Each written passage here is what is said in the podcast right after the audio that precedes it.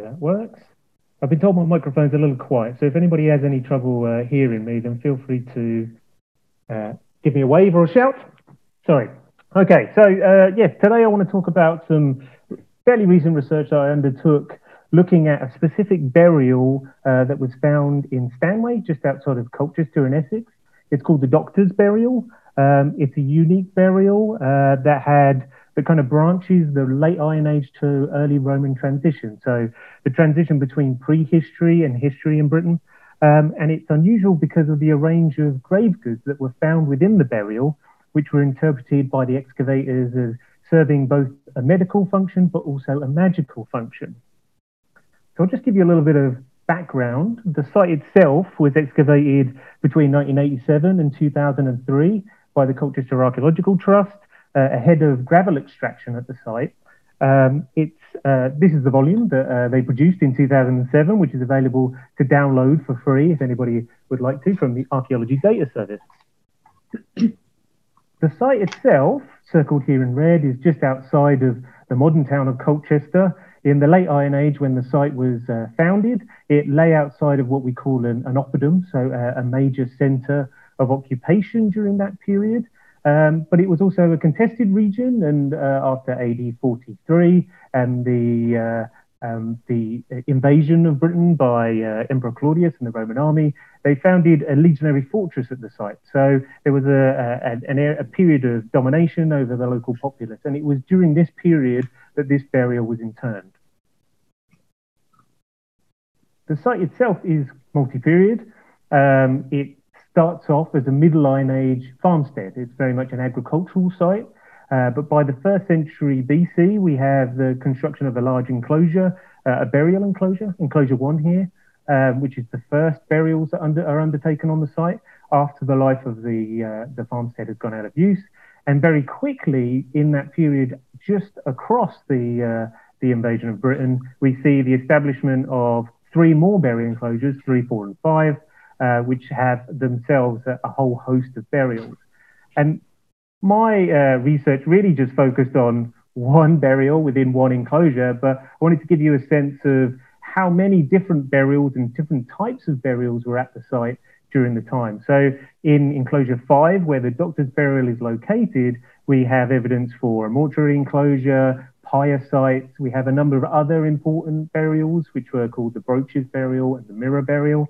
Um, but I want to focus today on the doctor's burial. This is just to give you an indication of, um, uh, of the uh, diversity of uh, burial rites that were undertaken during the period. This is the doctor's burial, um, a photo of the excavation at the time.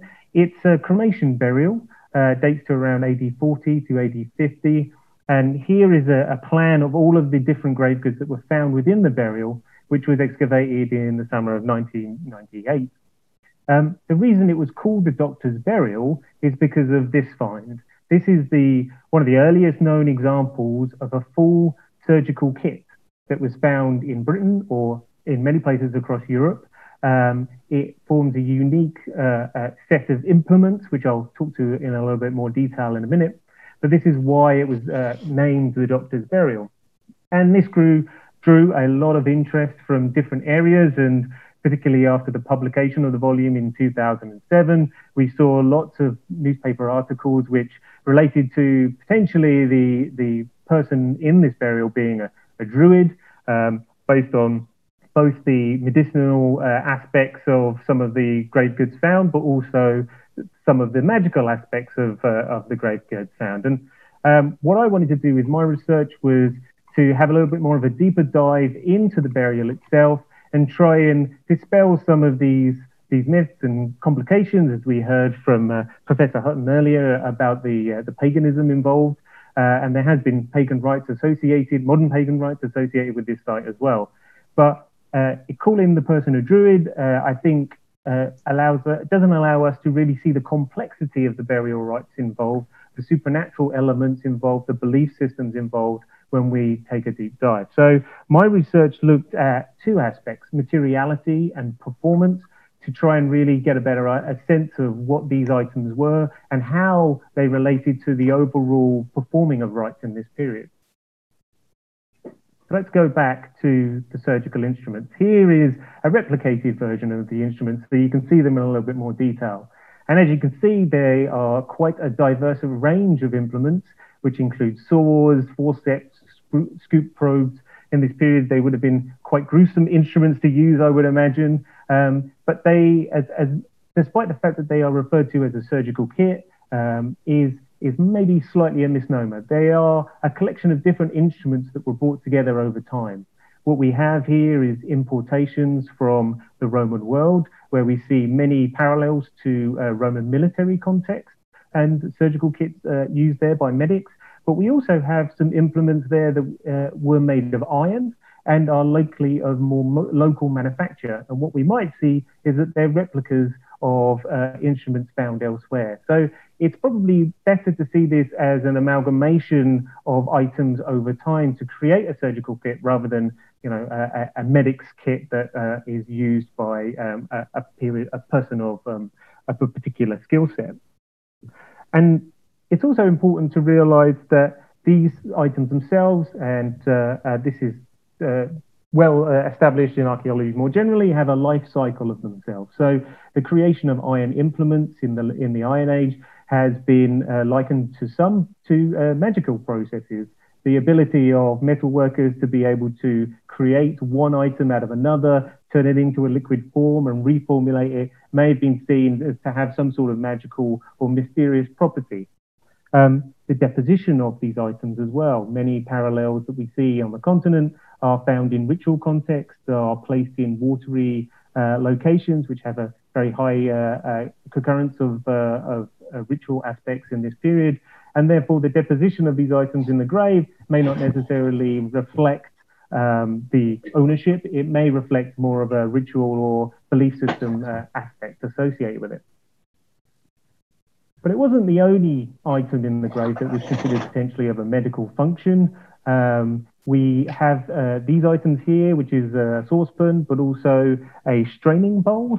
The straining bowl itself had the remains of some environmental uh, material in them, which were undertaken, uh, environmental samples.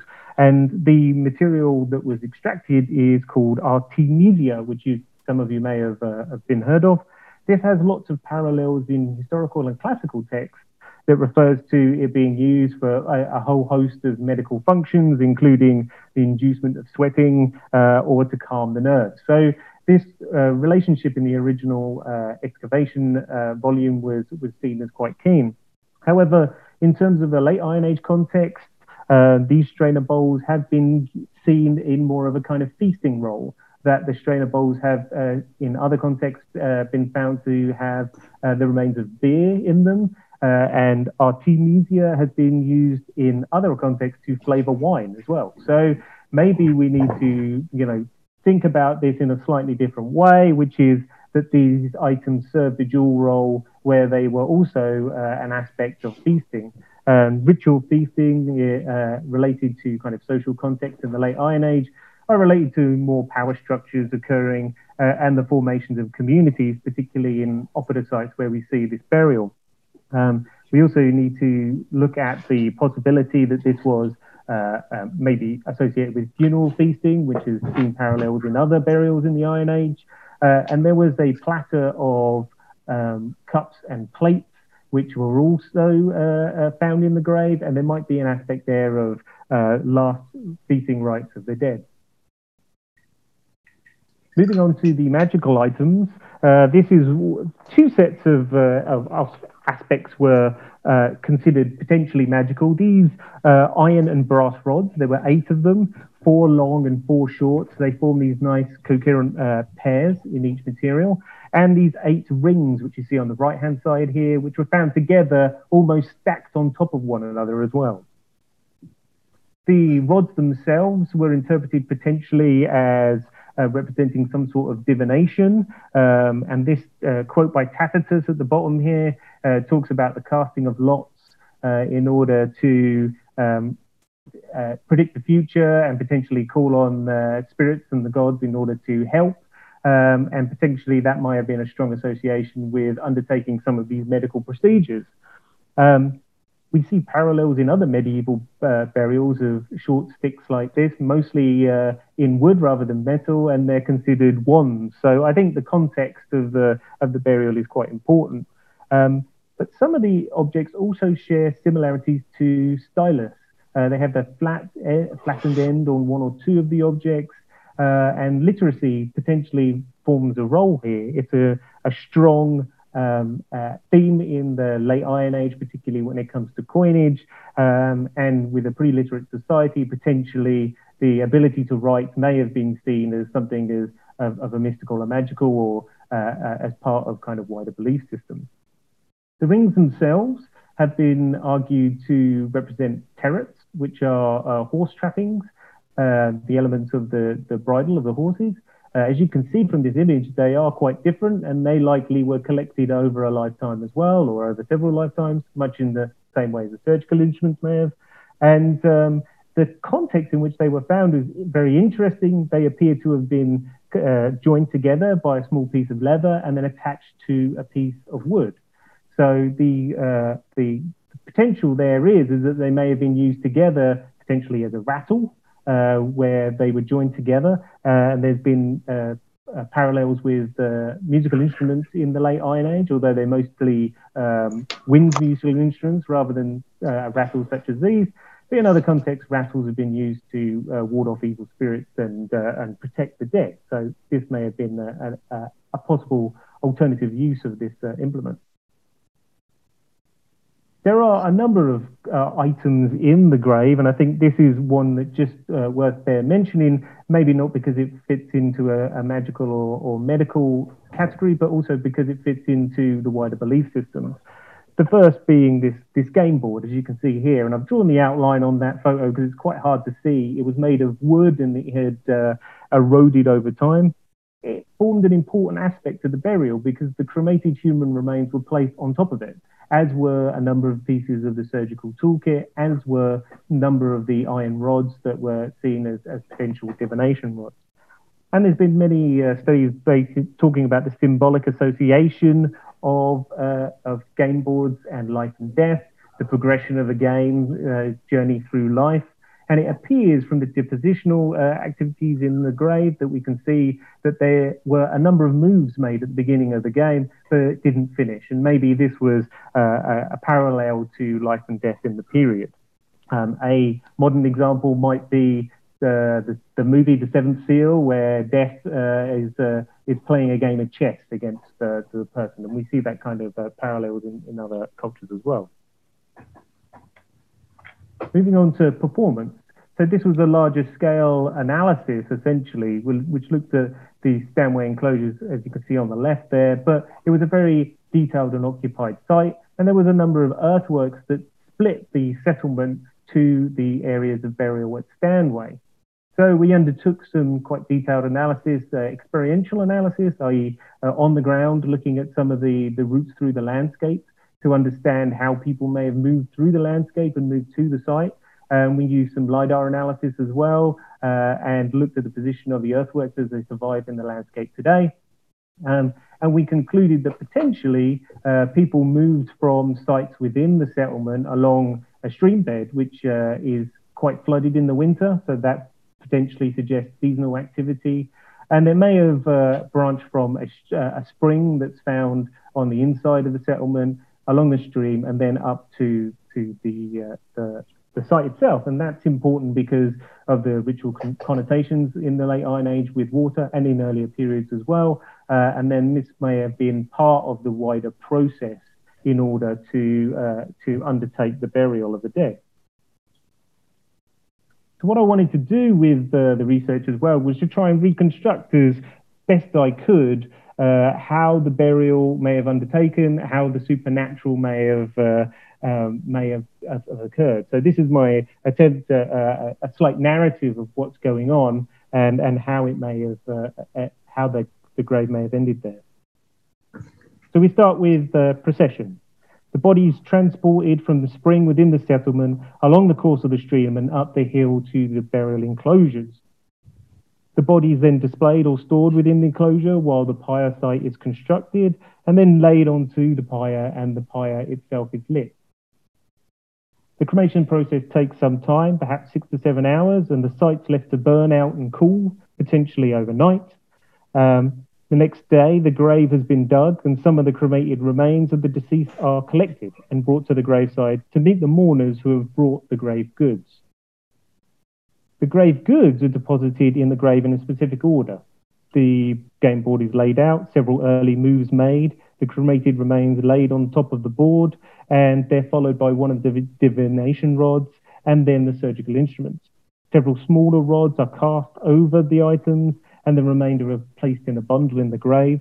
The rattle, shaken to ward off evil spirits, are placed in the grave also, and the items are covered in a textile substance. A series of cups and platters filled with food and drink as offerings are placed at the other end of the grave, as well as the strainer bowl and the pan. The burial ends.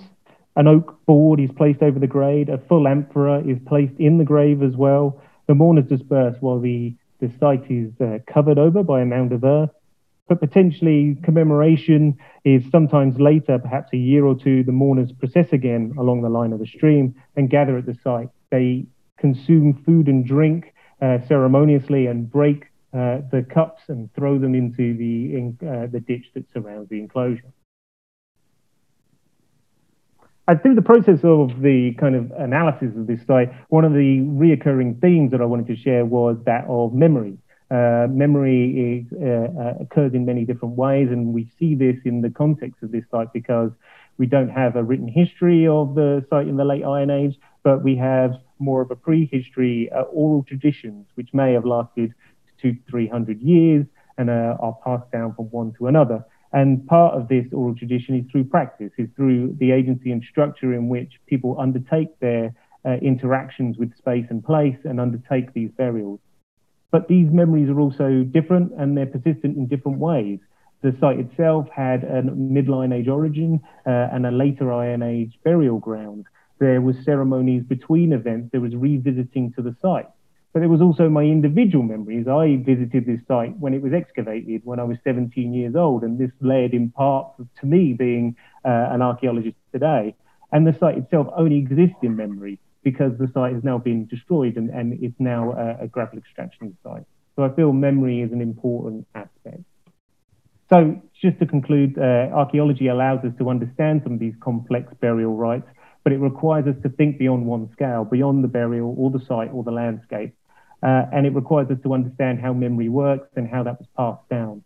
Uh, and I think through uh, com- constructing, in, constructing a compelling narrative to discuss these vivid stories, we need to maintain the accuracy of the archaeological record, but hopefully tell something that is important for others. Thank you very much.